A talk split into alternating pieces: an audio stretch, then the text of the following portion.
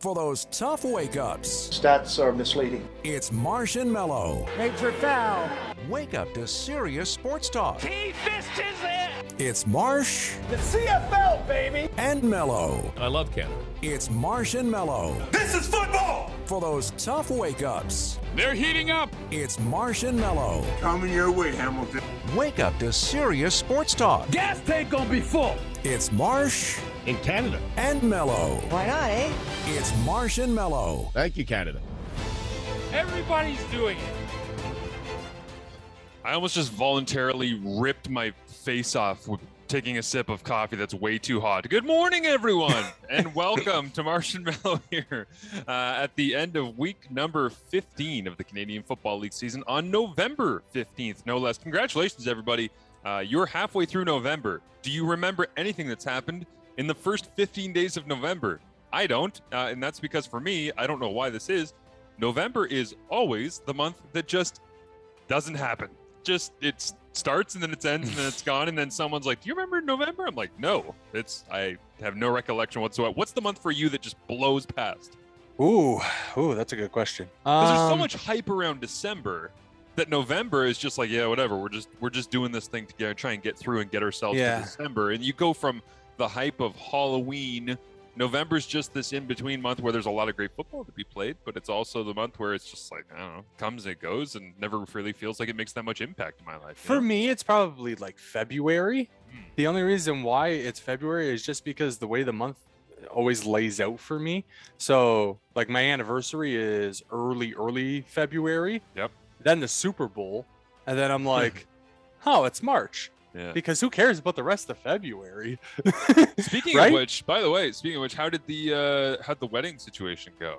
I, Uh, I made me so happy when I saw Danielle's tweet that said "Come dance with me." I'm like, that was the highlight of my entire weekend. Was Kyle Kyle trying to play up what happened on this show to like give our listeners and followers something fun? And there were so many people that were like, "This is so great! I love this!" So it worked. Like, good job by you. yeah. But I was like, I don't know if Danielle is on the inside of the joke where like he's not actually trying to ignore you. He's just doing this because he wants to watch a little bit of the football game, but also Yeah. because he knows how this is going to make our football following fans and lovers feel. So Yeah. Um no, it was uh the wedding was uh was really good. Um thankfully the way and we'll get into it. Thankfully the way the game played out. yeah. I didn't really uh have to tune in to the second half or at least I would say after 5 minutes into the third quarter, I was like, oh, "Okay, this game's done."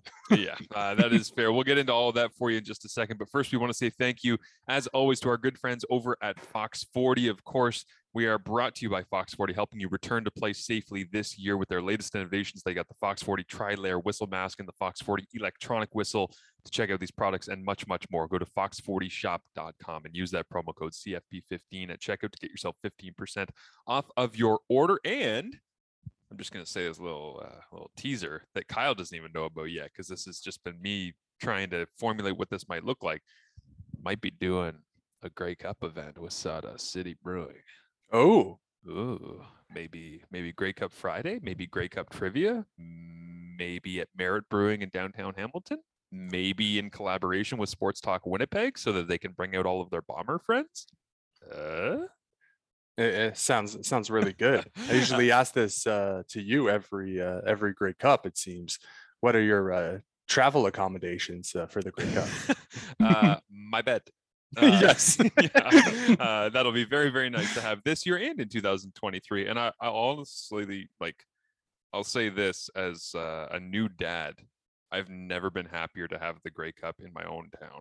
Like that's the biggest thing for me is I, I just I can't imagine doing what I've done in 2018, 2019 for Calgary and Edmonton, where I'm gone for what feels like two out of the three weeks where it's like I'm in Montreal for a playoff game for the week, or I'm in Ottawa and then we fly to Saskatchewan for two days and then we fly back and then we're out to Edmonton and then like I, I just straight up could not not see my kid for that period of time. It would drive me absolutely Yeah. nuts. It would drive me nuts. So I'm very, very thankful to have the Grey Cup. I don't know how like guys go to the Olympics I and don't either. stuff and cover that event. I I've honestly I've thought a lot about it lately, Kyle, where I'm thinking, hey Danielle, the microwave, yeah, it's enough, okay. Yeah, I, mean, I, I hear the beeping, Danielle. I mean, God, I mean, we're trying to do a show. I mean, have some respect. I mean, it's 6 a.m. Like you're getting in the. I'm just kidding, Danielle. It's fine.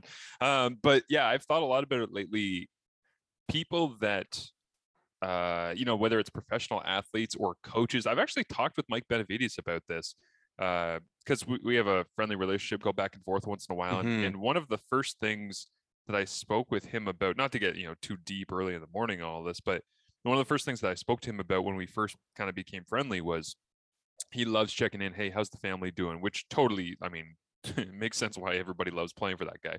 Yeah. But but he checked in was like, how's the family? How's the? And I'm like, man, it's tough. Like I love I love being around my son so much. And he goes, dude, you should try coaching. He's he's like, I don't see my family for months at a time, and it's it's been tough on my family at times, and I can't imagine what that is like where you're so goal driven and you're you're successful at your craft and you're respected but you go home at the end of the day and when you turn off all the game film and all the meetings and all the you're just like man i wish i was hanging out with my family right now i don't know how those people do it Yeah. Um, playing in the CFL too, right? For all the American guys, a lot of them yes don't see their family all the time, right? Now, thankfully, at least on the kids situation, um, the CFL does go through the summer. Right. So, like I remember Speedy B when we were down at Ticats practice every day. Um, Speedy B's kid, um, and when it was the summer, would just come up here and he was at practice every day. Um, so they're fortunate from that aspect um, that it doesn't run September to February when their kids are in school. Um, but yeah, it's it's it's one of the things that maybe fans overlook that they are away from their families. Um, but yeah, I can only imagine when you throw all your focus, you know, into the sport of football, and sometimes you have to travel because of it. That it is hard and it wears on you. uh yeah i also think brandon banks leads the entire cfl in man i miss my kid tweets. Because speedy will just tweet it out like, Yeah, once every two weeks where he's like i really wish i was i was just at home right now like just hanging out with him for sure but and also say this like I, I think it's interesting that you humanize cfl athletes in this way especially the american guys being away from their families uh, because the kyle beach story with everything that happened around the chicago blackhawks yeah, th- there was such a great post by Matt Nichol, who's you know, Ticat's performance director and uh, creator of BioSteel, and on and on and on. And he sent out screenshots. I don't know if you saw this, Kyle, when it happened, but so Matt Nichol sent out four screenshots on Twitter the day that Rick Westhead and TSN broke the Kyle Beach. I guess didn't break it, but that they gave, they gave him the platform and they did the interview that kind of Yeah. shook, up, shook up the hockey world. And he sent out four screenshots of people, journalists, sports media who were covering uh, the Chicago Blackhawks, who were essentially saying Kyle Beach bust, Kyle Beach, what a failure of a draft pick, what an idiot, what an awful way to uh, you know start off your career, or he's never going to make anything, or he doesn't have the, and it was like he basically sent it out and goes, um, like they're humans. Like we have no idea what's happening in the Yeah. in the background. Even I mean Lewis, and again, I'm not throwing anything out there, but Lewis Ward missing a bunch of kicks.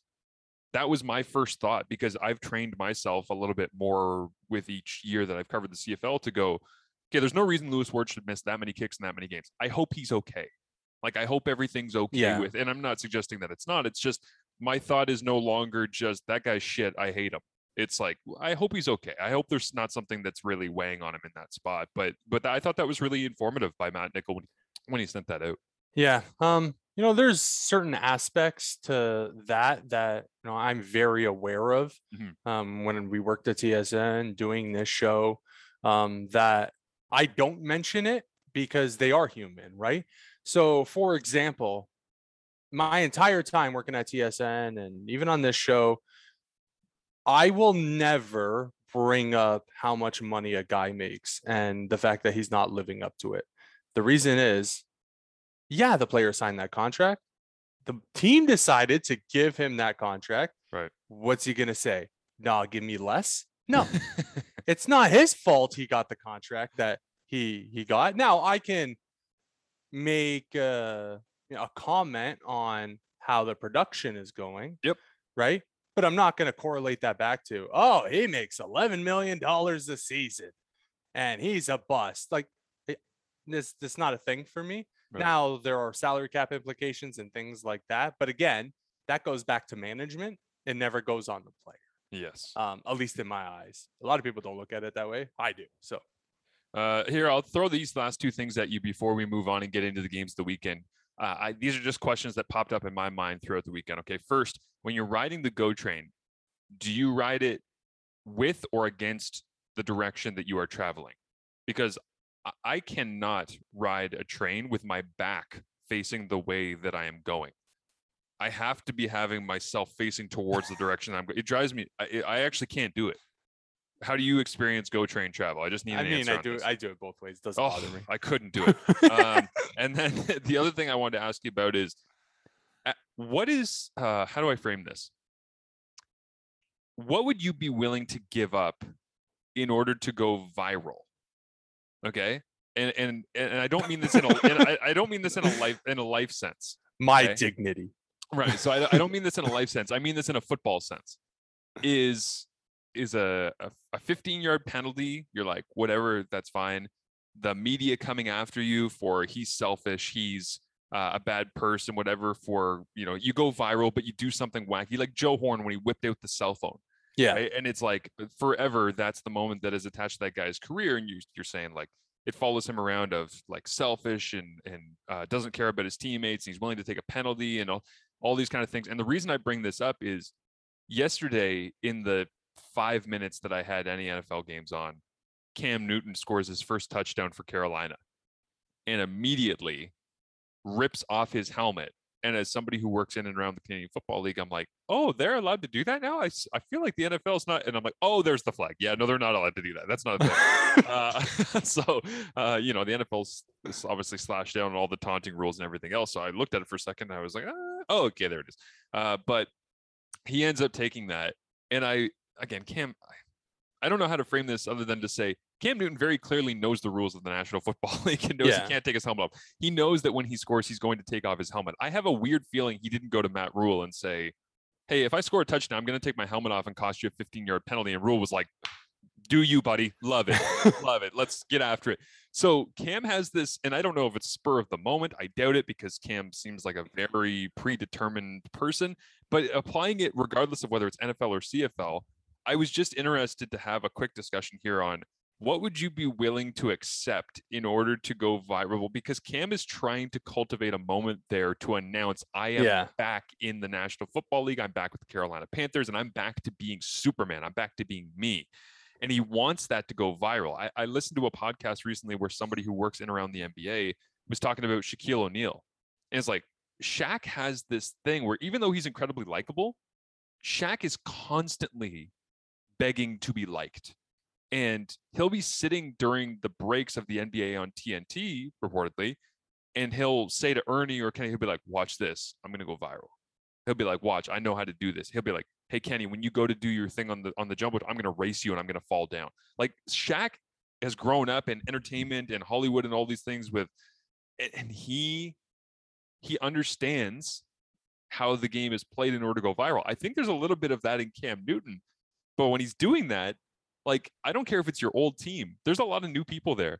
He came back to his team, and the first thing he does is yeah, score a touchdown, but also cost me 15 yards. And I just I'm wondering at what point is there like the line where it's like ah, you know what, that's really not worth it because for all the columns that could have been Cam Newton, he's back. Oh my God, he looks like the secret weapon the Carolina might need. Maybe they'll be able to challenge for the division and on and on. Instead, you know that like 30% of those articles just turned into Cam Newton doesn't care about anyone else and he's only about Yeah. himself. And I was like, I don't know if that's worth it for him to just have people like tweeting about him. And again, the result of the game matters, right? They won. Yeah. Um, but if it was a close game and he does that, obviously we're having a different conversation. Um, I just found it funny that he decided to take the 15 yard penalty uh, by taking his helmet off, yelling, I'm back. And he was the backup quarterback yesterday.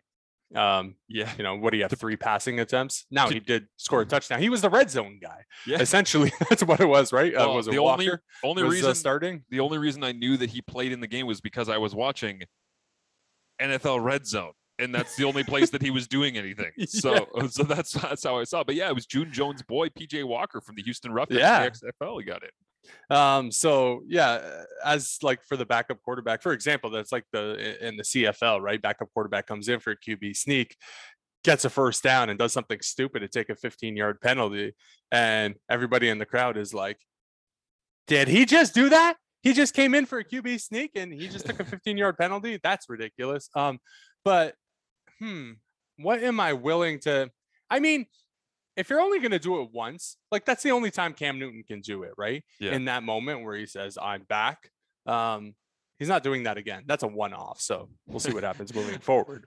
I did think it was great though because social media has this way in 2021 of taking a moment and making it go viral and turning it into a meme and all the rest. And when you are Cam Newton popping off your helmet and just screaming, "I'm back, I'm back," there were so many great tweets of people applying their own sensibilities of humor to it. And my favorite one was uh, me arriving back to my own party after throwing a bourbon in the bathroom for 20 minutes. it's just like you can imagine some idiot hosting their own party, drinks way too much, gets way too drunk, and ends up uh, walking back into the party. I'm back, just uh, getting excited. But, anyways, uh, let's dig into Hamilton, Toronto as we wander around to kick off our Monday morning. Um, weird game. I did not see this going this way, and I felt disappointed because I almost sent out on Twitter on Friday afternoon that I really hope if this turns into a defensive battle because it was going to be cold and rainy, or if this was going to turn into, uh, you know, a, a, essentially a blowout, which didn't. I mean, the score line wasn't a blowout, but it felt like a blowout for the majority of the game, uh, based on the way that the game played out and how Toronto had complete control. It felt like throughout most of the matchup, and uh, and I just I was so interested uh, to see people really just en- I mean Hamilton fans weren't in, enjoying it per se, but people were embracing the fact that this game mattered, and it's been a while since they've had. Now the game did not live up to the pregame hype, but Yeah. I, fe- I feel like it's difficult too in the regular season. And I, there was something left to be desired there, though. This certainly could have. Hamilton had their opportunities, and the way that it played out specifically, I found to be really intriguing because I did not think that Hamilton in a little bit of the wind coming off the lake at various points. Although it seemed like the fl- it's funny at BMO, the Argos championship flags, man, they can whip, and the upright flags they'll be sitting perfectly still. Like doesn't it doesn't seem like sometimes it actually hits down into the field because it's a little tiny bit of a, a dugout area. So um, I found the way that Hamilton was so aggressive throwing the football to be eye opening. And uh, I kind of teased this on uh, social media when people said to me, "Why were they throwing so deep? Why were they? Why were they?" And I said, "I have a. I labeled it a conspiracy theory. I don't really know if it qualifies as that, but here is just my theory to get out uh, in front of this: is that I don't know if this is is possible, but I do wonder whether or not Hamilton was gathering intel." And that's a really nice, soft, cushy landing spot to say, ah, you didn't have any success. That's it. You're just figuring it out for when you play them in the playoffs. This time of year, that game mattered a lot to them. It's not as though they didn't want to win, but I also kind of felt like, based on the way that they changed up their approach and the way that Masoli was throwing vertically, Yeah. it was like they're testing Toronto right now. And and you have to know when you are playing that aggressive vertically, your completion percentage is going to drop dramatically. And so now you're playing a, a home run or strikeout kind of game, the way baseball has evolved. And they were doing that against the Argos, and they struck out a lot.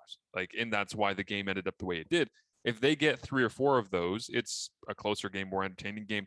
But man, they've got incredible film now going into the playoffs. And I'm not excusing the way the game turned out, but they've got incredible film to be able to go through and study how certain defensive backs react to double moves, how certain linebackers, um, you know, deal with receivers bailing out underneath them or running crossing routes, or how do they carry them, or how deep do they carry them, or what depth are the safeties at, or they've got real, live, tangible stuff for Hamilton to try and figure out. For Toronto, I think they handled it really well. So I think Hamilton's going to go through this film and they're likely going to go. I mean, we can tweak this and that if we play them again in the playoffs and get through the East semi or whatever. And but uh, th- that was kind of my thought was I wonder if Hamilton was trying to gain an understanding of some things and push the envelope a little bit in the regular season to see what can we get away with taking our risks and taking our shots down the field.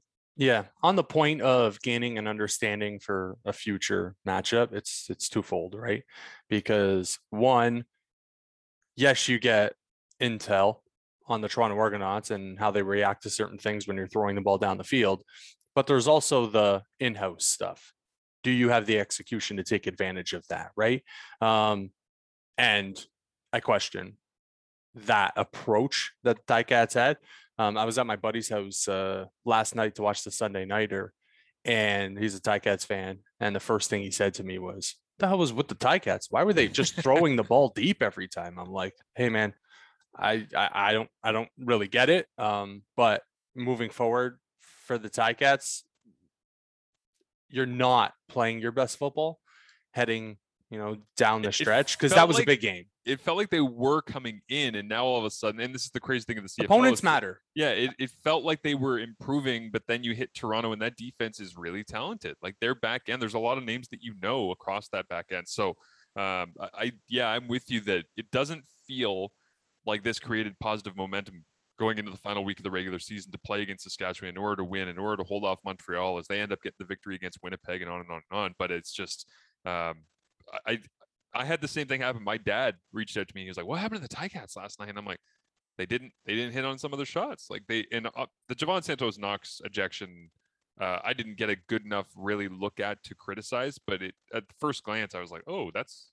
I wonder what happened there because it didn't feel like it Yeah, was very it was very obvious to a lot of people. It didn't make a lot of sense based on uh, what was available, and he was already ejected back in week two, I believe, in the game against Saskatchewan on the road this season, and uh, and I think he's carried that with him throughout the year a little bit. But um, but what did you make of Masoli specifically? Because I know we're talking about vertical passing, Yep. and um, I, I don't even have his stat line up in front of me here, but I'm sure you do there. I'm Yeah. wondering like how you looked at his overall performance. 22 of 40, 326, no touchdowns, two picks.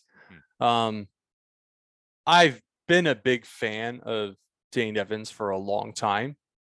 And Friday night, it kind of reached the breaking point. I, I don't understand why he's not starting. I, I've, I've, I've been that way for a while. Like I don't, I, I don't get it. Beginning of the season, you start out Saskatchewan and Winnipeg, and that, that's a tough, you know, start to the season. And you go 0 and 2. And everybody in the organization realizes what what happened. We're gonna okay, we're gonna put Dane in now. Hmm. And then Dane settles things down a little bit, gets back to back wins, wins on Labor Day. That following game against Toronto had his hiccups um, in that game, and then he gets banged up. And then David Watford carries the torch for a little bit. And then Jeremiah comes in, and Jeremiah was very lucky that he got a cream puff schedule, and that's what he did, right? Like you you, beat Ottawa, you beat BC, you beat Edmonton, um, the three teams that aren't going to the playoffs in the CFL. And okay, Dane's healthy again, and Dane doesn't get his job back. I, I I just I don't get it. I don't think Jeremiah is playing under the same rules that Dane Evans is played under, where you're not supposed to lose your job to injury. Okay. He lost his job to injury. You win games and then you don't start. I like I I don't get it. Dane Evans is the best chance right now the Ticats have of winning football games. He just is. You know, we talk about throwing the football down the field. I don't know what's happened to Jeremiah's arm strength. It's not great. It's not fantastic, right? Especially when he's on the move, when he's on the run and he, he's you know chucking the ball up the field. I just don't see the arm strength that I saw 2019, mm. 2018. And for Dane Evans, I just think he has more pop on the football. I think he it has the ability to make more plays. And you see on Twitter, I don't think anybody's in the Jeremiah Masoli camp right now. And I and I like Jeremiah as a as a person and a football player. But push comes to shove, this is a Grey Cup at home. And I think Dane Evans gives you the best opportunity to win a football game. And for him not to be playing, he's not a scrub. He's not some random backup quarterback that you haven't seen before. He's not Sean McGuire, okay? Exactly. He almost won it all for you in 2019. Right. And I put it out on Twitter. At this point, I think it's a little disrespectful that you're not playing Dane Evans more. How the hell does he not get a drive in the third quarter at some point just to change Yeah. things up? Yeah, Yeah, I'm with you on that. I think he, he he deserved an opportunity to see whether or not he could change the temperament of that game, and I don't know why. Eh, I mean, would they not make that switch because they're afraid of hurting Jeremiah's feelings? Because it's going to hurt his feelings a lot more when you pull him for a playoff game. Like if you wait that long and and Yeah. he ends up being unsuccessful in the first quarter, and that's I think my fear right now for Ticats fans is if you end up waiting too deep into this season and you Well, now you have to play Dane because Well, you can't play him in the playoffs if he hasn't played for in a well, long time. And that's what I'm saying. But like, if you didn't take Jeremiah out in the second half of that game for at least a couple of drives to try and change a pace and see where you could go with it, how are you going to pull him out leading up to a game against Saskatchewan that you need to win?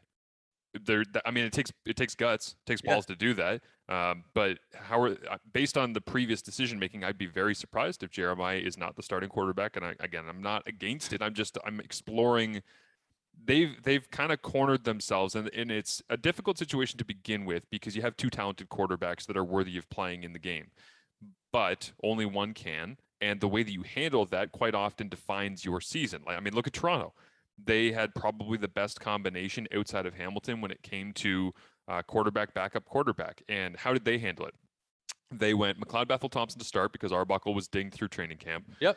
and then when mcleod bethel thompson struggles Dinwiddie says, best thing for the team, I, I got to go with Arbuckle. So he does. That was in week two against Winnipeg. Week three, they come home, they beat Winnipeg with Arbuckle. Now, he wasn't singularly the reason why they beat Winnipeg, but he played a pretty important role that day. He manufactured offense and productivity and all the rest, and they win. Now, he ends up struggling a little bit at times and then gets uh, essentially moved aside from McLeod Bethel Thompson after Labor Day. I mean, it was essentially Labor Day that that went down Yeah. uh, because Hamilton's defense is very, very good, and they made Arbuckle look very normal. And then he never gets his job back, and he gets traded to Edmonton for Hamilton. Start the season with Masoli, gets dinged. In comes Evans, looks good, gets dinged. In comes Masoli. I mean, they've both been replaced because of injury at various points this year. But Mhm. now, at what point do you give Evans an opportunity to prove to you, no, I can actually lead us. Like I can give us an opportunity to win a Grey Cup because if it's not in the third quarter of this past game, and if it's not as a start going into this week, uh, it's not going to be at the end of the first quarter when you have zero points and eight total yards in the East final. Yeah. I mean, or an East semifinal. So um, I, I do wonder how they're going to massage this going forward. And I know that Orlando is going to have a lot of questions to uh, be answered on this uh, going forward.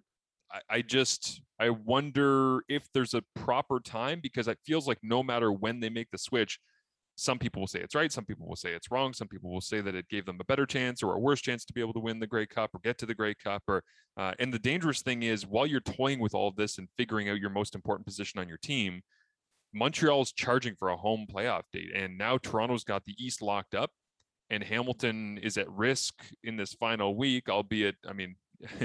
Montreal needs some help, but I mean, Hamilton has got to do their best not to help them because you could end up in a year where you are hosting the Grey Cup and people have these visions, as always, as always happens in the CFL of, well, we can win our division and we can host it after a bye week. We'll host the East or the West final, and then we'll go to the Grey Cup playing in our own stadium, and and kind of very quickly it goes the other direction where you were saying, oh, we're not we're not necessarily like a Grey Cup caliber team, Yeah. but we, we still have an opportunity. But oh, now we're not going to win the division, so now we don't have the bye week, and we're not playing home in these. But that's okay. We can host in the semi. Oh no, you know what? We're we're third. We got to go on the road in the playoffs, and now it's like unless you play in the Grey Cup and you have to go through two road games in your division, you're not playing a home game at all. The rest of like this might be the last Ticats Yeah. home game this upcoming week, which is crazy to think about based on what we thought they'd be coming into the season. Yeah, it's completely fallen apart and it's fallen apart fast. And now, you know, Hamilton's staring down the barrel and uh, a home playoff date,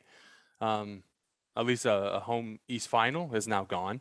And an East semifinal might be gone as well if you don't figure this out. Right. Um, in terms of, you know, the quarterback situation, you mentioned, you know, how Jeremiah would feel about getting replaced by Dane Evans at this point in the season because it means essentially your time as Ticats quarterback is is gone uh, for the rest of this season, right? And I think moving forward, I I, I don't see how the Ticats move forward with Dane Evans and Jeremiah Masoli both a member of this team. I I just I simply don't. Um, I don't know where it was on the on the uh, objective list for the Ticats for the 2021 season. I'm not saying it was one, I'm not saying it was five, but somewhere down the objective list for the Ticats this year, I feel like they penciled in give Jeremiah his swan song season. Hmm. And I think that's irresponsible. I really do. Because at the end of the day, you have to win football games. And look at Jeremiah and, and look at his record. He lost to Toronto every single time he played them. He lost to Montreal, you know, when he played them. Dane Evans beat Montreal. He beat Toronto. Um, if not for a Michael Domagala, you know, missed extra point. And again, I know Dane Evans at that point in the game wasn't in there because he was injured. Um, maybe that's a different story. And I just I I don't get it. Like I don't get it. And I and I see the confusion on Twitter for Ticats fans. They don't get it either. Um 2019, he got you to a Grey Cup. You know, I, I like Jeremiah, and yes, Dane Evans played on a, a fantastic team in 2019. And you know, Jeremiah never had that opportunity to close out, you know, a very good start to the year. Um, but Dane Evans did something that Jeremiah has never been able to do, and that was, you know, win playoff games and get to a Grey Cup. I look at this and think, "H- how's he not playing? I put the tweet out that I think it's a little bit disrespectful about the Ticats uh, not playing Dane Evans because he's not some scrub backup quarterback. Mm. And the tweet gets liked by both of Dane Evans's parents. And I would assume that they're confused as all hell. Like Dane looked to be the future of this organization in, in I still, think, I, 2019. I still think he is. okay, Like, yeah. but but right now the other guy's not getting it done. Right. The and future is now.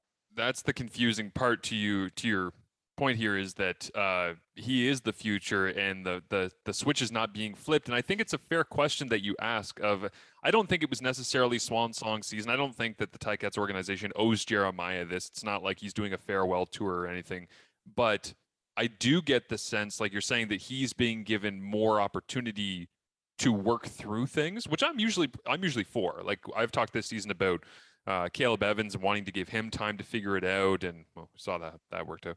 Uh, but I usually like to see quarterbacks given time to work through the difficulties because it takes time to learn and understand these things. Jeremiah's gone through that. He's gone through man, half a decade of that in the CFL, like coming up on a decade of that in the CFL, where he has worked through the ups and the downs and all the rest. But this season, time is of the essence and it's uh, it's a difficult look if he comes out in this game against Saskatchewan and starts to struggle. There has to be a quick hook at that point We because shouldn't get to that though. that's what I'm saying is, and, and to what we're talking about earlier, it probably should have already happened, but it hasn't. So now we just have to view things and judge them going forward. And the way we're going to judge them going forward is if there are struggles there, and I'm not saying one drive, but let's be real about this. In playoff football, you are going to get 15 possessions in a game, max. Yeah. If if you're going to come up empty on the first three or four of them, are you willing to bet in a playoff football game that you're going to hit on some of the next 12? Or are you going to have to say we got to change something up here? And also, I would say straight up head to head, eh, Hamilton and, and Montreal are going to play in the East semifinal. It's just a matter of whether where the game is. You said that Dane has beaten Montreal. I'm, mean, that would make sense to me that he should be getting primed to get ready for the playoffs where he's beaten Montreal and he's beaten Toronto. And in order to get back to the Grey Cup in Hamilton, who do you got to beat? You got to beat Montreal. You got to beat Toronto. So uh, it all makes a lot of sense uh, to me. I just wanted to throw this out there as well, Kyle, in terms of the actual vertical passing stuff that we talked about. Uh, before we do talk a little bit about Toronto, because I would like to give them some credit and, and discuss kind of where they're at. Uh, I threw out the number over the weekend online that uh, Jeremiah has thrown the ball 25 yards or deeper on 13.1% of his pass attempts throughout the year. And in the first quarter, 62% of his pass attempts were 25 yards or deeper.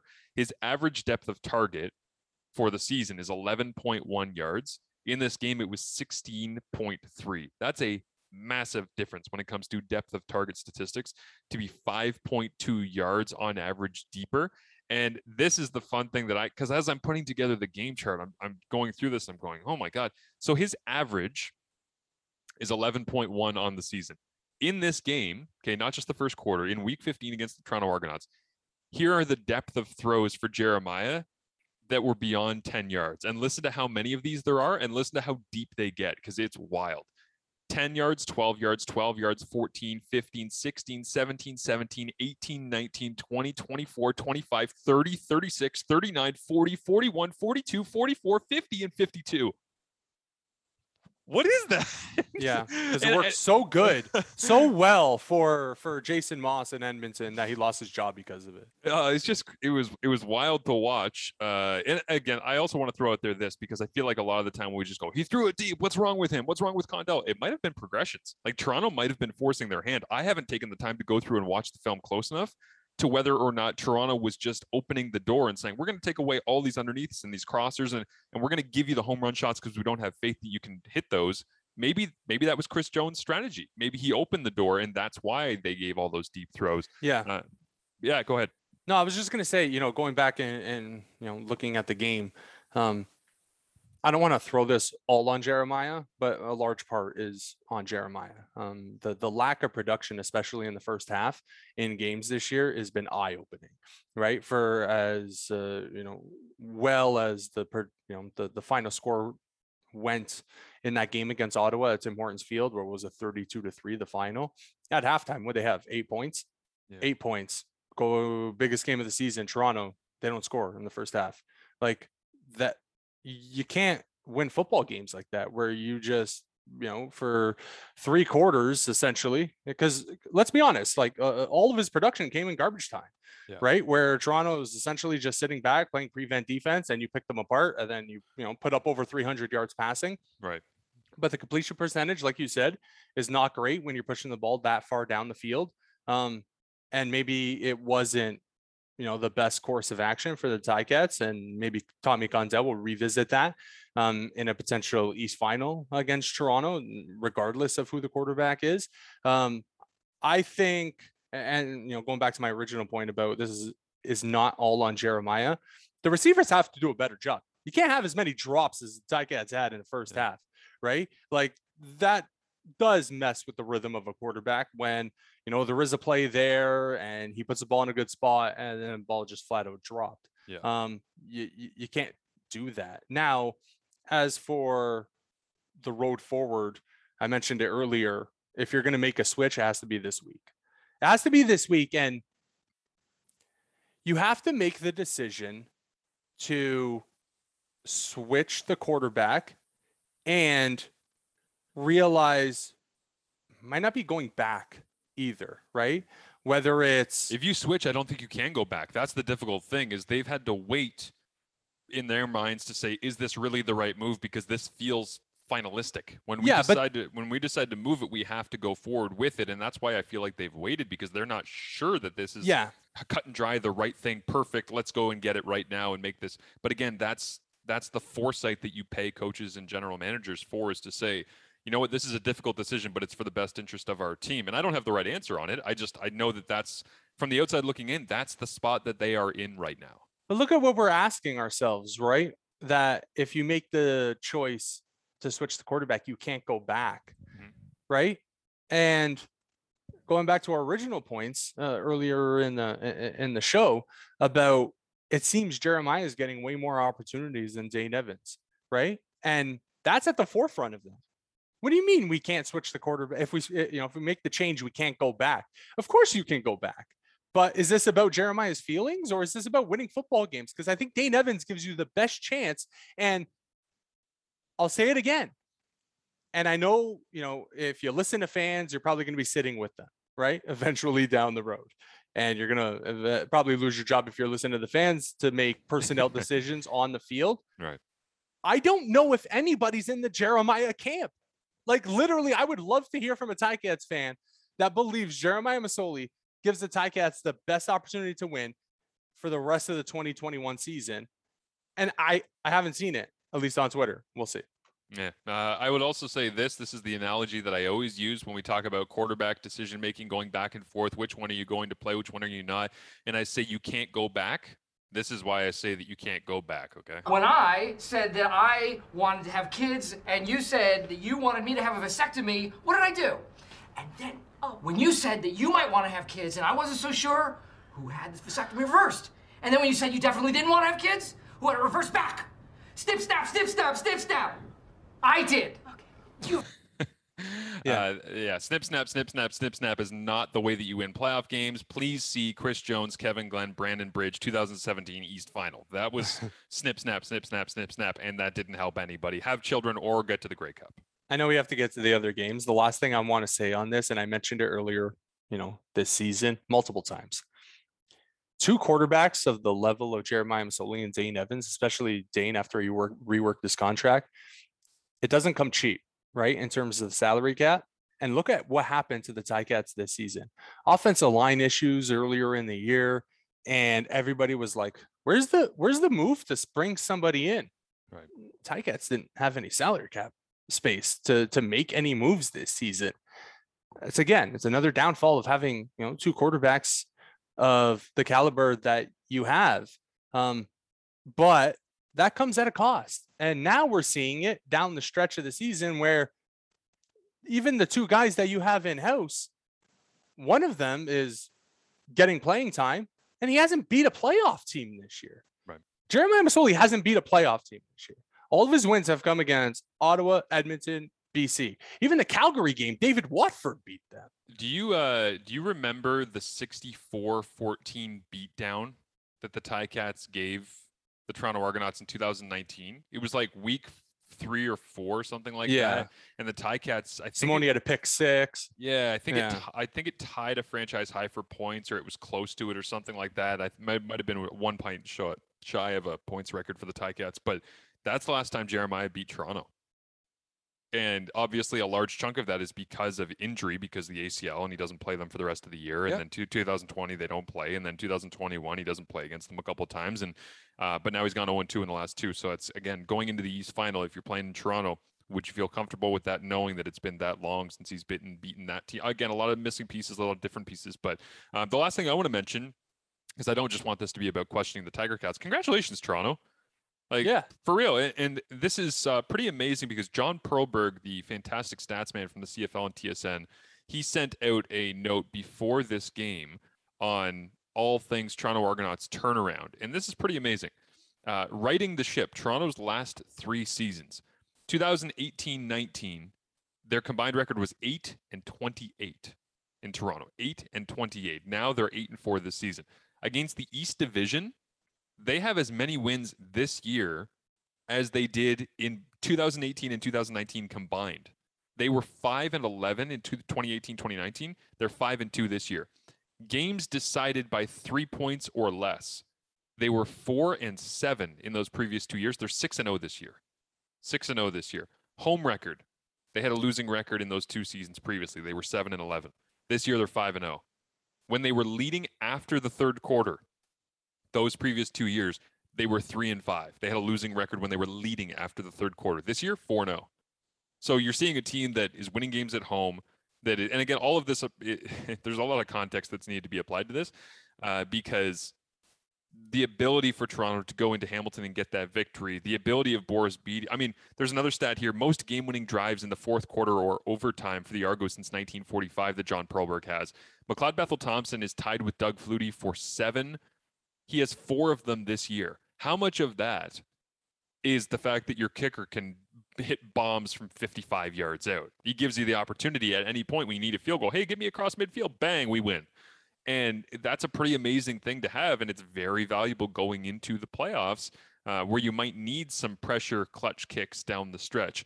But Toronto, th- this is the biggest thing for all of me amongst all these numbers and all the reasoning and, and all the Yeah. celebration by Argos fans that I'm impressed by them is if you would have told me at the end of 2019 that the Toronto Argonauts would go three and one against the Hamilton Tiger Cats under any circumstances, Watford in, Masoli out, uh, Dane Evans gets dinged middle of a game, playing home, playing away, raining, what I don't care. Our, Toronto went three and one against Hamilton in 2021, and coming out of 2019, I never would have seen that coming. Yeah, and you know when I went on Ben Grant's podcast um, last week to talk about this game. By the way, you know the Ticats' performance on Friday night didn't come as a surprise to me. Um, I you know on CFPerspective.com when I did my my game picks, um, I took the Argos um, just because the Argos were at home. They had a stellar home record, Yep. and they still do. Um, and I said on Ben Grant's podcast, you know, I think it's interesting when you look at the quarterback situation in Toronto that I thought because McLeod Bethel Thompson had played so well after he replaced his replacement to start the season because obviously Nick Arbuckle um, took over from him uh, early in the season. Toronto gets that crazy week one uh, win, and then McLeod Bethel Thompson comes back to earth. And then Nick Arbuckle, you know, gets replaced, and now McLeod Bethel Thompson is hitting a stretch where he's playing good football. I didn't think Nick Arbuckle was ever going to get a starting job back, just because I think he gave the Argos a different dimension than Nick Arbuckle. Hmm. And then Arbuckle gets traded. And I think that sent a message to McLeod Bethel Thompson that said, You're the guy. This team's only going to go as far as you take us. And we're going to live through whatever downfalls you have as a quarterback. And you know, I said it on the podcast. I said he's a gunslinger, and sometimes that you know goes badly very fast in a game. And he goes, you know, to Ottawa, throws three interceptions, but at the end of the game, he rose to the occasion and he got the Argos that win. And he comes out against Hamilton and he played well. Um, that's huge when you send a message to the starting quarterback that says, okay, you're our guy. Yeah. And I think the Ticats have the ability to do the same thing now. Yeah. Where they say Dane Evans is our starting quarterback from here on out. Yep. And no that's the way it's going to be. Uh, let's move on to some of the other games. I know we spent a lot of time on that one, but it really was the marquee game of the weekend. Uh, not just because we happen to live in Hamilton and we know a lot about the Hamilton-Toronto matchup and the history and all the rest in, in the last couple of years, but it it was it was great. It was a great theater. I wish it would have delivered a better game, but it was a fun one. So uh, the nightcap on Friday night was Calgary in BC. The Stampeders clinch a playoff berth for the 16th straight season. They beat the Lions 33-23, and with the win, the Stampeders eliminate the Lions from playoff contention back-to-back years now they've had Michael Reilly and they have not made the playoffs in the West Division, which is uh, man, that's got to hurt when you're paying that amount of money for a quarterback and then you're not able to end up getting into uh, at least the playoffs. But Bo threw for 264 and three touchdowns, one of them to Reggie Begelton, 119 yards for Reggie Begelton, his season debut. The very first throw of the game went to Reggie Begelton over the middle. I'm like, oh, okay, interesting. Uh, but Riley finishes the game with 340 passing yards and a touchdown just disappointing for BC. I mean, this is in every way, shape, and form. This is a season of missed opportunities for them uh, because you you spl- you cash in on Lucky Whitehead in a way that nobody saw coming. Even myself, I thought he was good. I thought he had potential. I didn't think he was going to become what he did. And he gets injured, and then you lose those games to Winnipeg and Saskatchewan, and then you're close to beating Toronto down the stretch. And but in I I, I covered the BC Lions in weeks 13 and 14 when they were playing in Toronto and in Hamilton. I was calling those games for the CFL and TSN. And when I talked to Rick Campbell, and this is going to stick with me all offseason, I talked to Rick Campbell going into week 13, head coach of the Lions, and he said, you know, we've had some struggles. We've lost some games we probably shouldn't have. We're on a bad stretch of games here, but everything that we need is in front of us because if we're going to get the crossover, we're going to have to do it through Hamilton, Toronto if we're going to end up being in the West Division, we're going to have to catch the Calgary Stampeders. And he said these next three games are huge for us. He was planning on having a game in week number 15 that would essentially be a win and you're into the playoffs type matchup, which it might not have specifically been that, but he was planning on having that in this game this past weekend. Well, because your kicker can't make a field goal in the final five minutes of the Argos game, and then because you just don't play well enough against Hamilton, you get to a point where this game is like we're hanging on by a uh, by a nail and can't get that one done it's like okay well now you're 0 and 3 okay well now you've lost seven straight okay well now you and you start looking at it, you're like man they they were close this year to figuring it out and putting together a really nice run and at every single opportunity where they could have put together a successful run it went sideways Yeah.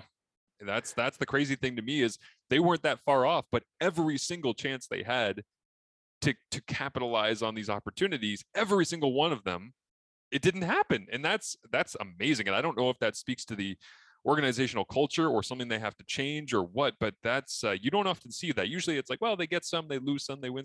No, this was everything's in front of you and every single time it's a letdown. To be honest, I don't think they're that good. I think it was a mirage earlier in the season. They got back to back wins over Ottawa and things were looking up. they only have one win against a West opponent. That was crazy. This year. So where did you get that stat from? I just I, I'm looking at the schedule right now. Okay. They only have one win. They beat Calgary.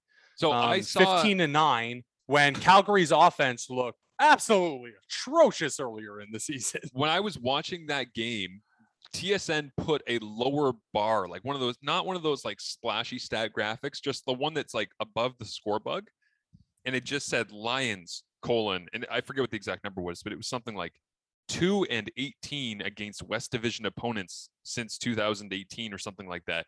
And I actually did the like cartoon, like rub the eyes and go, no, it, oh, that is what that says. oh my God. I get, because in my mind, I just hadn't computed that that was their reality. And uh, so, yeah, it's funny that you bring that stat up because I saw that extrapolated by the CFL and TSN and put up on the screen. And I, it's not normal for them to just throw in a stat like that at the bottom, almost like it was a Yeah. scroll. And so when they did, I kind of caught my attention. And then I went, oh my goodness. Like, and that just speaks to, again, a couple of years where they're not getting it done the way that they would like. Yeah, and you know, offensively, they have the playmakers. Um, I believe they have the quarterback. Um, it just didn't come together at any point. And It's weird you- though, right? Because they Reilly Burnham, Whitehead, they got better pass protection this year. Uh, Their defense was awful. Their their Well, their man, pass their pass defense. So their uh, pass ranks- rush, their pass Yes. rush can't get home. But I mean, the reason that Rick Campbell gave me for that was that they had invested in people they believe will be very good for them down the line. But their linebacker play, I think, is exceptional, and their back end. The start of the year, they played the football in the air really, really well. They were ball hawks. Everybody in the secondary had an interception by like week six. So I struggle with the idea their defense was back because two of the three levels I have a lot of respect for, but the the like if you're talking about the six groups, okay, taking out special teams for a second, if you go like backfield, receivers, offensive line, like those three groups, not awful. Yeah. And when you go defensive line, linebackers, defensive backs, defensive line might not be fantastic. Obum Gwacham is fun, but I think their linebackers are above average and their defensive backs play the ball relatively well in the air. And that's when it's like, oh, okay, weird. Like, I how are they losing all of these games? Like, how is this? How are they Yeah. so high in net offense and not cashing in? That's the conundrum for me. Yeah, and I'm going to track back a little bit here um, to tie in the Ticats as well. Um, but they've given up 30 points, and this year, if you give up 30 points, you're not you're not winning the game. You're you're- know nine times out of ten, you're you're not winning. We've seen scoring is down. production in the CFL. The Yeah. scoring is down. If uh, if you're able to score 28 points, you're probably winning the football game. Um, the totals against for the BC Lions, 33 against the Stamps this past weekend, 26 against the Ticats. And this is why it'll make sense on, wow, the Ticats aren't as good as we think, right? In terms of their offense, uh, 26 against the Ticats, 31 against the Argos, 45 against the Bombers, 39 against the Calgary Stampeders, 30 against the Bombers, 31 against the Rough Riders. And then the time where they held somebody under 30 points outside of that Ticats game was the Alouettes Mhm. and they won that game. So there's a correlation there that, oh, maybe we shouldn't put all the pressure on our offense to score 35, 40 points a game because our defense sucks and we can't, you know, keep anybody out of the end zone and keep points down. And that's the situation that you find yourself in. And if you're Rick Campbell, maybe his feeling of going back to the drawing board um, in terms of, you know, the 2022 season and he needs to look have a hard look at that defense and think "Hmm, we're not as good as we thought we were coming into the season. Interesting. Uh, you got anything on Calgary? Because I, re- I really don't have that much. I thought Bo was pretty solid. Begelton Begelton looks like he's going to be good for them down the stretch run here. Their defense coming together a little bit, but it's, I mean, they look. I'm not going to say like every Calgary team we've seen the last while, but Dave Dickenson's one of the best coaches in the CFL, and he knows how to make a, a group evolve and improve throughout a season. And he's to me, this is just a, a classic example of watching his team progress throughout the season.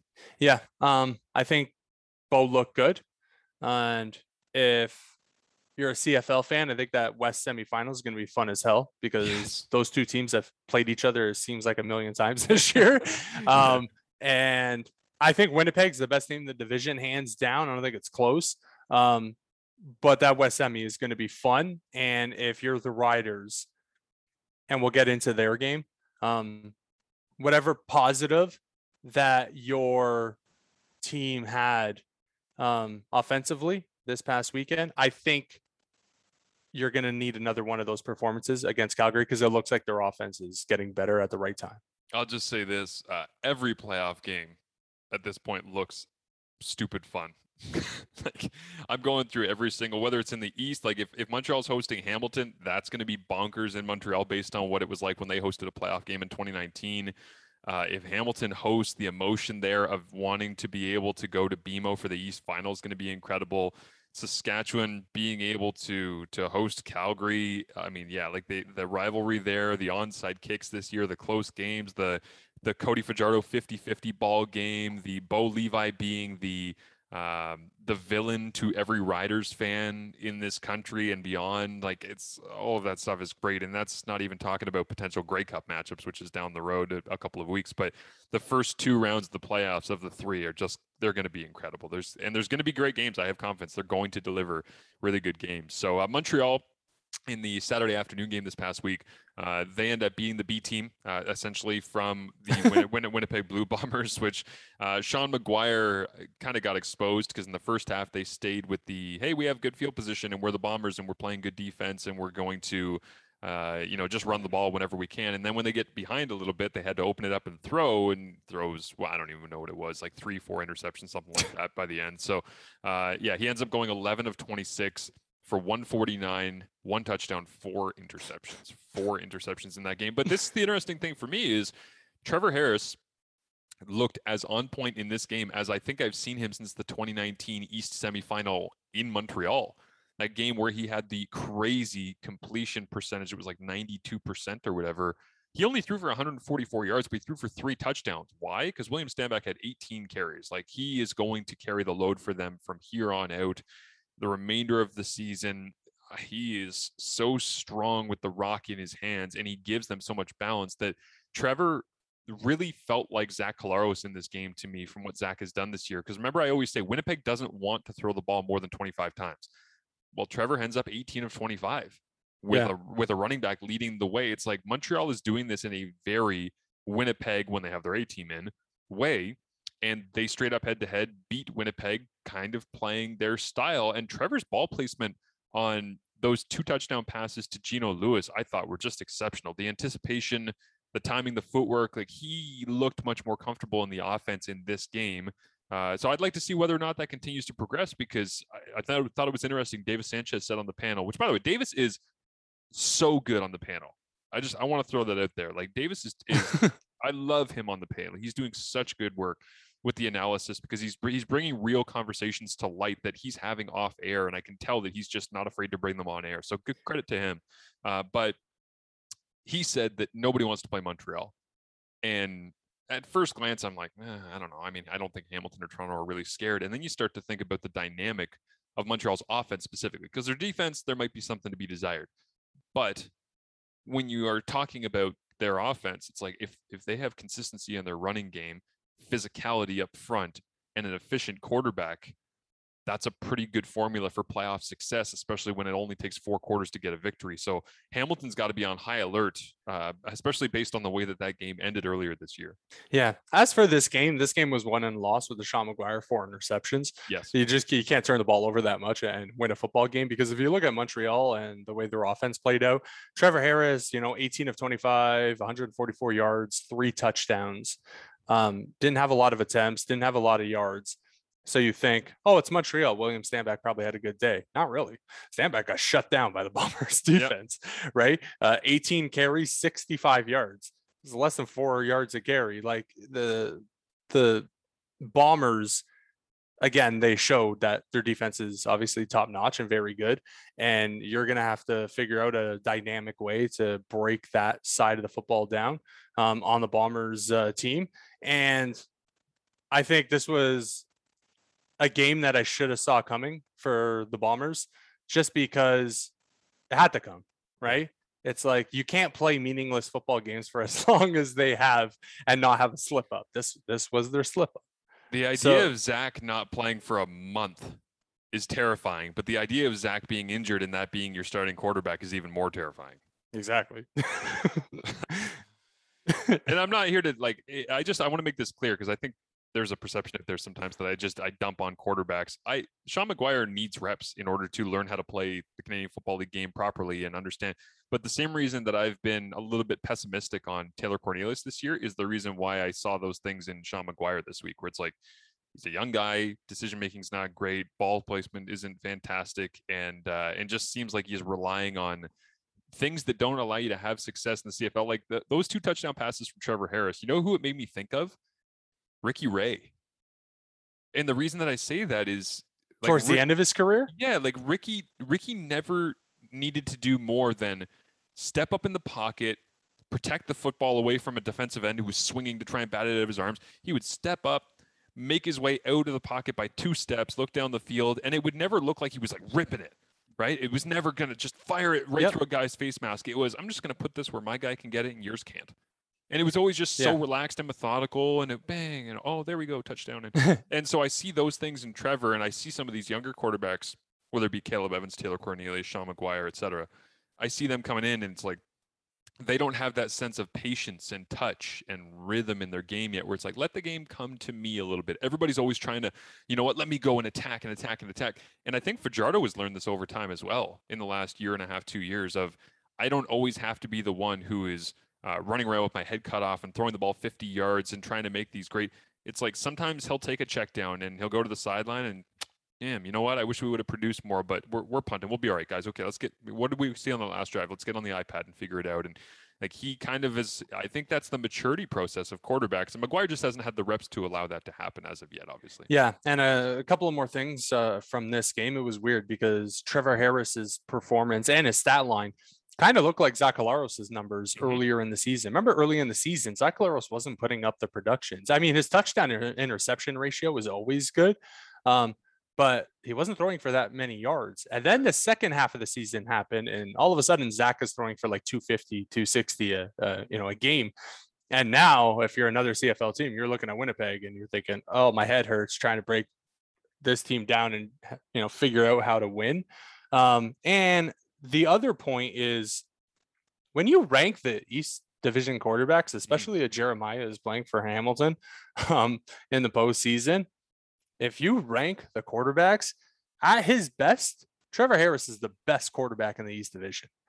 And if I'm Toronto or I Hamilton, that scares the hell out of me. Yeah. Well, I guess my question is, where's McLeod Bethel Thompson at his best? Like, if, Um, if, we're, if we're going at their best, because I could make the argument that Jeremiah Masoli at his best is better than anybody, but we just haven't seen him at his best for. I don't even want to put a label of a time on it. It's just consistently we haven't seen him at his best since maybe like 2018 with June Jones when he was ringing it up personally. Yeah. Um, I think Trevor Harris at his best is better than the other two quarterbacks. Really? Um, I just, yeah, I just, I, I think back to that um, East final um, Well, in Ottawa here's when he was playing for the Red Blacks and he would he torched the Ticats. A good Ticats defense, and it wasn't even close. It, it looked like two different styles of football. Right, and that's that's where I was kind of going with two different styles of football. Is I would rather take Jeremiah or McLeod Bethel Thompson at their best than Trevor at his best because the style of football that Trevor's playing at his best is going 21 of 24 for 250 yards, two touchdowns, no interceptions. And it's not explosive plays, it's not game changers, it's control the clock and chip away and move down the field. McLeod or Jeremiah at their best is 38 of 45 for 340 yards and four touchdowns. And it's explosive plays and it's deep shots and it's so I, I don't doubt what you're saying that Trevor Harris is a very talented quarterback and at his best he can he can win you any playoff game down the stretch. I mean, uh, his Grey Cup history might not show that, but Yeah, uh, but he can give you an opportunity in any game if he's at his best. I just, in terms of the style that I think you might want to really change the game, I would say it's Jeremiah or McLeod playing that more more aggressive style. But with that being said, I watched Jeremiah play a very aggressive style this past week, and because we didn't get Jeremiah at his best, they get the doors blown off. Yeah. and, and that's the conundrum you run into. but to your point, I think it's and at their best is kind of a weird moniker to put on it in Yeah. terms of you know what that sounds like, and then obviously what the quarterbacks look like on the field. I just think Trevor Harris at his best, it's easier to replicate, Mm, yeah. right? Where in Ottawa, those I agree. you know dink and dunk passing, um, you know style of attack I think that works over a longer run than the Jeremiah, let's chuck the ball down the field, let's take, you know, chances. And I definitely think that's better than McLeod Bethel Thompson because McLeod Bethel Thompson, I said it earlier, he is a gunslinger. And sometimes if you're able to, you know, sit on his routes, you're like, okay, we can goat him into, you know, some dangerous plays, especially downfield, as, you know, Ottawa did, uh, you know, last week. And that would not worry me if I'm an Argos fan, just because I think the the roster as a an entire roster in the 2021 season, I think the Argos have the best team simply, you know, if I look at a whole of playmakers on both sides of the football, I think the Argos have the most. But from a quarterback standpoint, if Trevor Harris can, you know, continue this rhythm that he's finding in Montreal, and William Stanback can, you know, run for over 100 yards, that team's going to be hard to beat. And even if that team's Yeah. on the road, I would hate to play them. Um, and for the Ticats, another situation that would scare the hell out of me if you decide to go back to Jeremiah Masoli is Masoli lost to Montreal and he lost to Matthew Bleepin Shiltz. That that would scare me um, if I, if I'm Hamilton. And now you have to go against quarterback that had when he was in Ottawa, he he got the better of you in the postseason. I again, I get it in Edmonton. Yeah. you know, the Ticats got the better of you know Man, no, was the the wackest thing of the entire weekend was seeing the number of people in the stands at Commonwealth for the men's soccer game on Friday night. hell Like, yeah. Seeing but being seeing people in the stands at Commonwealth after a year that the Elks have had, it rattled me. Seeing those stands actually being full of human beings, I'm like, man, that's what that looks like. Okay, good. Uh, by the way, I just decided that this podcast is going to be called Marsh and Mello, quote, at his best. Uh, that's what this is going to be called. okay? uh, but I, I I agree with you that it is more I don't want to say easy, but it's more possible to replicate the way that Trevor Harris plays at his best, and uh, and that I think it bodes well for Montreal. Uh, The other scary thing I'll mention as well for Hamilton, Kyle, there's there's some you know scary things here if Trevor plays at a high level or whatever. What if you put Dane Evans in, and you're whether it's home or away, especially scary if you're playing on the road in Montreal. But if it is home or away against Montreal in the East Semi, you put Dane Evans in. Maybe he gets the start this week against Saskatchewan. He looks pretty good. You get to that game, and in the first half, it's 80% time of possession towards Montreal because William Stanback is churning it out on the ground. And then it's like, well, who gives a damn who your quarterback is at that point? If he's not touching the football, it doesn't matter. And, and that's the danger that Montreal gives you is they might get to a playoff game and they might have a nine minute drive where it's like, well, if we have the football, you can't Yeah. score, and now we are lowering, uh, you know, the opportunity to have that disparity of, of time of possession, and uh, that's that's whew, man. I mean, there's a lot of ways Montreal can win football games, and we say all of this, and they might go into an East semi and get their doors blown off, or they might shock everybody and be playing in the East final against Toronto, and Hamilton's year comes to a shocking end real quick, you know. the Ticats have done a pretty good job this year against the run. Um, so William Stanback scares me a little bit less in a matchup against the Ticats. Um, but I think, and again, going back to Hamilton, I think the production of their defense directly correlates with the success of their offense. Mm. When, because I've seen them fade against Toronto, fade against Montreal in the fourth quarter. Why? Their defense was on the field the entire fourth quarter Yeah. because their offense just couldn't get a first down. And if you're going to do that in a playoff game, if Trevor Harris is on the other side, I I worry for you know Hamilton uh, in the playoffs. Crazy year. Uh, You just looking back on it and talking about the ups and downs in the East Division. It's been it's been fun. It's been crazy and all over the place. But uh, last one that we got for you here of the weekend: Saskatchewan, Edmonton. Uh, I mean, Saskatchewan finds a way to win. Uh, 29-24 down the stretch. Uh, I man, this was a this was a weird one in a lot of ways because you could feel the tension in the crowd, and they end up coming out of it and locking up that two spot and having the uh, the uh, Western semifinal be in, in Mosaic and all the rest. But um, man, William Fletcher, I mean, he is he's fun for Edmonton. I think that he's got a future in this league, which you can always say about running backs this time of year. But uh, I would be I would be hesitantly excited for that playoff game if I were Saskatchewan fans right now, because Calgary, for the most part, in the last couple years, has had Cody's number, and now you're going to throw playoff pressure on top of everything else with it, and it's going to be. I talked this past week about Toronto Hamilton being great theater. Western semi on the same day as the Eastern Semi. We just talked about the danger of Montreal going up against Hamilton, home or away. This one's in Saskatchewan, and there's been times this year, including Labor Day, where Cody's been playing at home and he's been really frustrated by the way a game has unfolded, and it's gotten to him a little bit.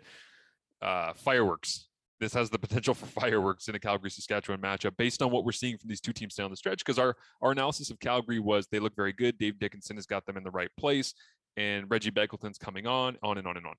For Saskatchewan, it's Duke Williams is super fun. Uh, Cody is still figuring out how to use him, and I think the offense is kind of building themselves out around what's possible with him. Uh, but they they have moments where Saskatchewan looks like a fringe playoff team, and they have moments where they look like they could drive the length of the field on you for six straight minutes and complete nine out of nine passes and score a touchdown. So they they're a they're an inconsistent, interesting piece of analysis to try and figure out what the Riders are right now. Yeah. So uh, just one thing um, on on this matchup between uh, Edmonton and Saskatchewan. Um, do you think uh, Edmonton finally ends their losing streak against Toronto on a Tuesday night? Just don't- because now the Argos know what they're going to do, right? They're playing the East Final at home. Yes. Yeah. I I have a hard time with this. I did have a funny conversation with one of my friends this past week where uh, I said, if you thought people hated Elks football already this year, wait until they see them three times in six days.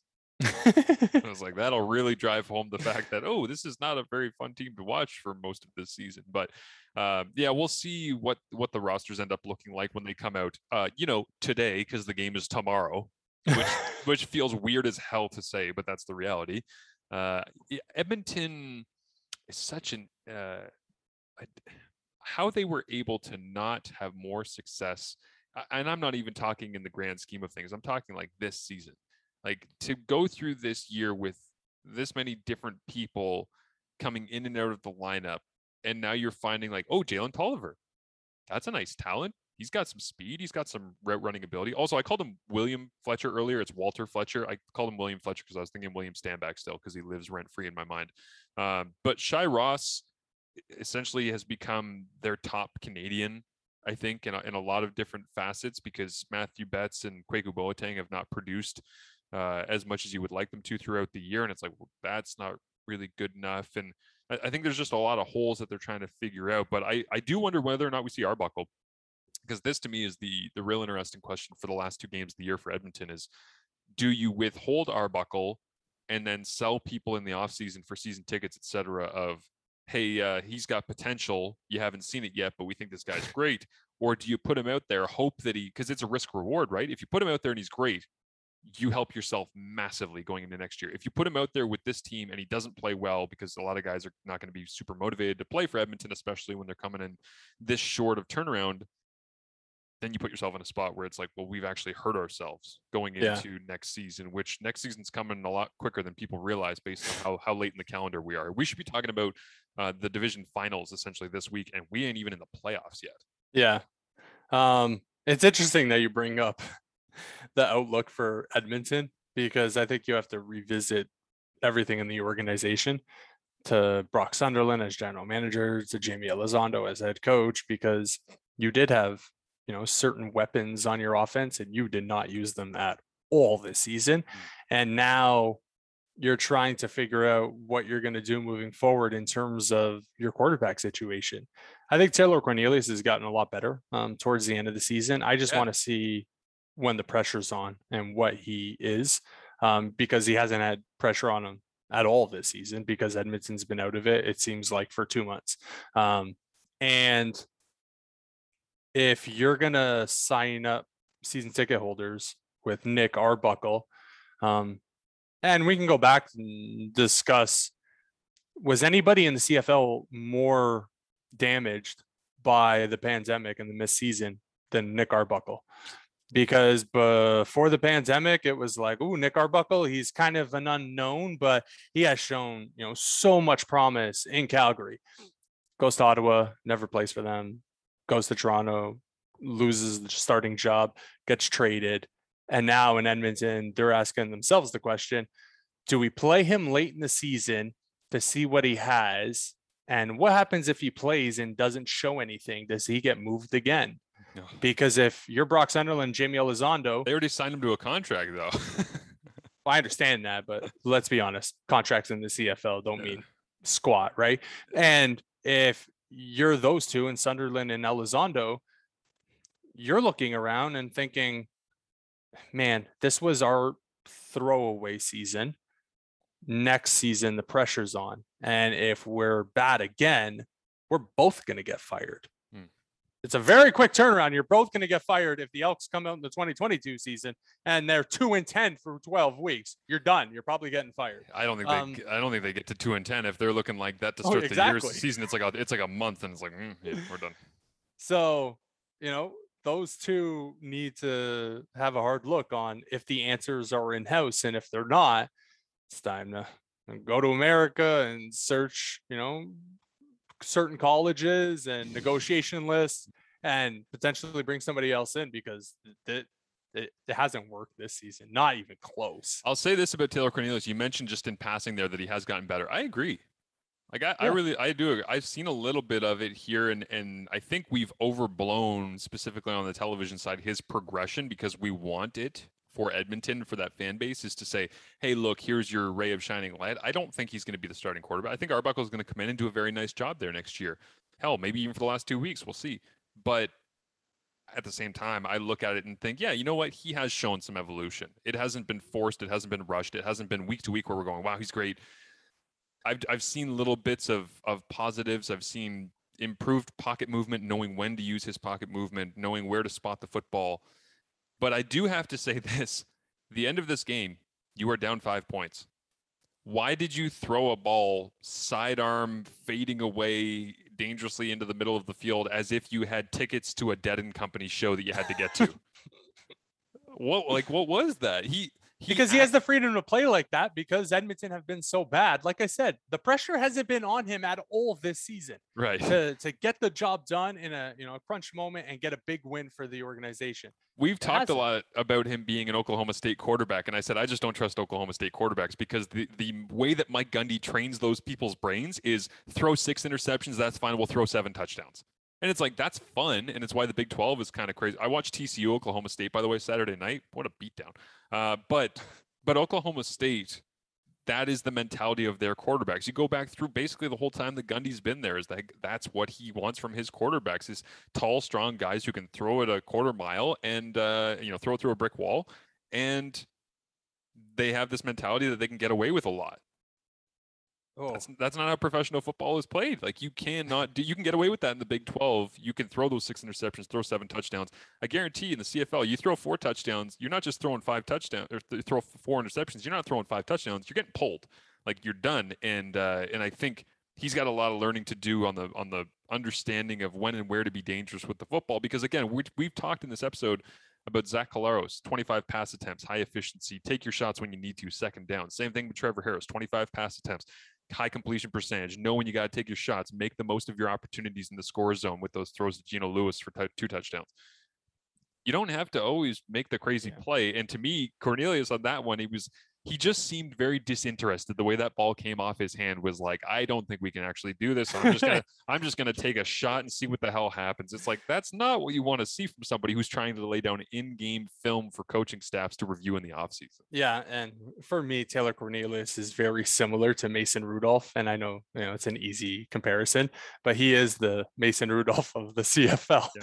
right? Um, and again, you know, tying back the the Mason Rudolph uh, thing to Taylor Cornelius is like Mason Rudolph plays against the Pittsburgh Steelers. By the way, played for the Pittsburgh Steelers because you know Big Ben got COVID, and their idea to win the football game was, oh, we have the backup quarterback in. Let's throw the ball 50 times in a 16-16 game against the Detroit Lions. Uh, I'm like, Mike Tomlin, what are you doing? You like trying to just move on and take the high pay coaching uh, job in college football because this is this is not the approach that I would you know put with the Pittsburgh Steelers. Um, but as for you know Cornelius and, and what he can do moving forward, I think he has shown something. Yep. Like I said in the second half of the season, um, I just can he beat out Nick Arbuckle for a starting job in training camp? I don't know if he can. So I think next year he's going to probably be a backup quarterback as well, but uh, only time will tell. Now, as for the team that won the game, uh, Saskatchewan Roughriders, I think that was the performance that they needed. Mhm. where they showed some offensive punch. And again, it was against inferior opponent in, in Edmonton. Um, but I thought Cody Fajardo played well, and that was his best game in a while. Yep. Um, as for their ability or inability to run the football, it continues, and it's weird because I, I don't know how they fix it now. yeah, I just I feel like the enticing nature of having Duke Williams on your roster has put them in a spot where they're like, we'd like to have William Powell going. We think he's an important piece. We'd like to be more efficient running, but if we're not, eh, maybe Duke is the answer. Maybe he can. It's just us. So, man in a in a West final, yeah, Winnipeg, eh, Richie Hall, he's gonna find a way to stop Duke Williams and not at least slow him down. Where it's like we are gonna double team this guy, and you're gonna have to use somebody else to beat us. Yeah, I'm with you 100% on that. So uh, I just saw a headline here, by the way. Uh, sometimes you open up Twitter and you're like, well, either the the headline writer or somebody else is just c- crazy about this. But uh, three people killed, hundreds injured. So that was what drew me in. Where I'm like, oh man, there was there like a bombing or was there a shooting or something terrible that's happened out there? Three people killed and hundreds injured from scorpion stings Oh, I heard about that. during thunderstorms in Egypt. What does that mean? There's a bunch of scorpions. But why did the thunderstorms play it? Do I have to read this story to end the episode? Here we go. Heavy rain and thunderstorms in the Egyptian city of Aswan have caused a deadly scorpion infestation, which has killed three people and injured at least 400, according to the Middle East Eye. Authorities issued temporary road and travel restrictions and ordered schools to be closed. Whoa. But like, why do they? But why do they? Aren't you happy to live in Canada where we don't have scorpions or lo- I- weird stuff that can kill us like that? Well, I mean, the weird stuff that we have is typically pretty beautiful, though. Like I was driving one time in Alberta, and I saw a moose running across the road, and it, it disappeared into the woods. And then I and then I parked where the moose was because I wanted to see the moose tracks. And the snow on the side of the road on Highway 93, the Icefields Parkway in Alberta, was like two or three feet deep. And the hoof print was all the way down three feet in that thing. And I'm telling you, this moose was like four feet clear of that bank. I'm like, was that moose seven feet tall? because I'm doing the math on this. I'm like, that thing would crush me in a millisecond. It was the Joel Embiid of moose. but I'm like, but I'm like, it is beautiful though. That's a wondrous animal. So uh, let's dive into the three minute warning and uh, wrap up the show for you here today. Get ready, get ready. Let's go, a little urgency. Here we go. Let's go. We're almost out of here. This is the three minute warning brought to you by Today it's brought to you by uh, Ainsley McPhail. Do you know who Ainsley McPhail is, Kyle? This is kind of a traditional three minute warning send off. So Ainsley McPhail uh, works for CTV in Winnipeg, and she is, uh, I believe, doing the weather out there. I've seen some pictures and things of her at, at Bombers games this year, and uh, seems to be embracing the local fare of Bombers games and all the rest. And I saw a tweet over the weekend that made me laugh, and I wanted to bring it to everybody in this Monday morning. That was uh, Ainsley McPhail working in Winnipeg covering the weather. Uh, looks like working very early mornings and uh, experiencing what Winnipeg winters are all about as we head towards a December 5th Western final there for the Blue Bombers. A big go. shout out to Ainsley, who came by and picked me up when my cab didn't show up this morning. Thank you, Ainsley. What's happening out on the streets now? I don't know what's happening on the streets, Terry. I actually can't see them because I'm barricaded in the parking garage right now. A few minutes later. Ainsley McPhail still hasn't made it out of the garage. Our news director is driving me because we couldn't actually get the news vehicle out of the parkade. It's my first Winnipeg winter and I am terrified. Oh no! You're gonna have to go and give that guy a hand. Is Winnipeg even real? They said it was cold and they said it was windy, but I did not expect to be in a parking lot downtown and not be able to move. You guys, I don't even know where to begin. I'm just standing on the side of the road. My director's like, You want to zip up your jacket? I'm like, I can't even feel my hands. I just pulled here. I'm going to try and grab a shovel, and I think there's a guy over there who's going to help me out uh, to pull me out of this parking lot. Why did anyone leave the house today? Like, I know I want to tell you guys all about this, but seriously, the rest of you stay home. Bishop Grandin, westbound, good luck, because you're probably in one spot right now. so uh, I love that her. I love that her approach. She's on camera for CTV in Winnipeg, and they throw to her and they're like, "Hey, what's happening with the weather?" And she just goes, "Why would any of you leave home?" like she's just talking directly to the camera. Like you're all idiots if you decide to leave home. Like please do not leave your houses. This is awful out here. I love how every one of her hits just got progressively worse. Yeah. And I was just waiting for the why did I move to Winnipeg? Oh, and, then, you know, then- and then she comes back. I quit. I quit. I'm done. I gotta find just just to send us off here. I need to uh, play us out with the uh, what's the sports guy doing out in this hurricane? Oh, Uh, because uh, anytime that yeah, here we go. Anytime that we have uh, the the the sports people or people who love sports that are trapped out in a, a weather condition that is unfortunate, like Ainsley McPhail there, I need to play it for you. We will sign off and play this for you on the way out. Have yourselves a great Monday. Thanks for tuning in as always. Don't forget Fox 40 and Sawdust City for supporting us. Give them your unadulterated love. Is that the term? Unadulterated? Unfiltered? unfiltered. Bye, everybody. Thanks for listening.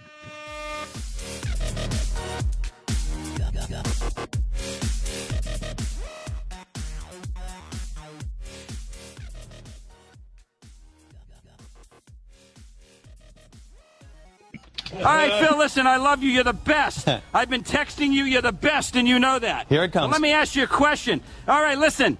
When the uh, baseball All Star game was at Marlins Park, did I ask you to go out and cover that? I was at home watching. oh, yeah, okay, Phil. Hey, Phil, when the Heat won three NBA championships, did I ask you to go out and cover those games? Uh, no, you did not. Phil, Phil, when the tennis is on Key Biscayne, when the golf used to be at Doral, did I ask you to go out and cover those events? I owe you. I owe you big time. Phil, Phil Ferro, what the hell is the sports guy doing out in this hurricane? We love Are you. Are you insane?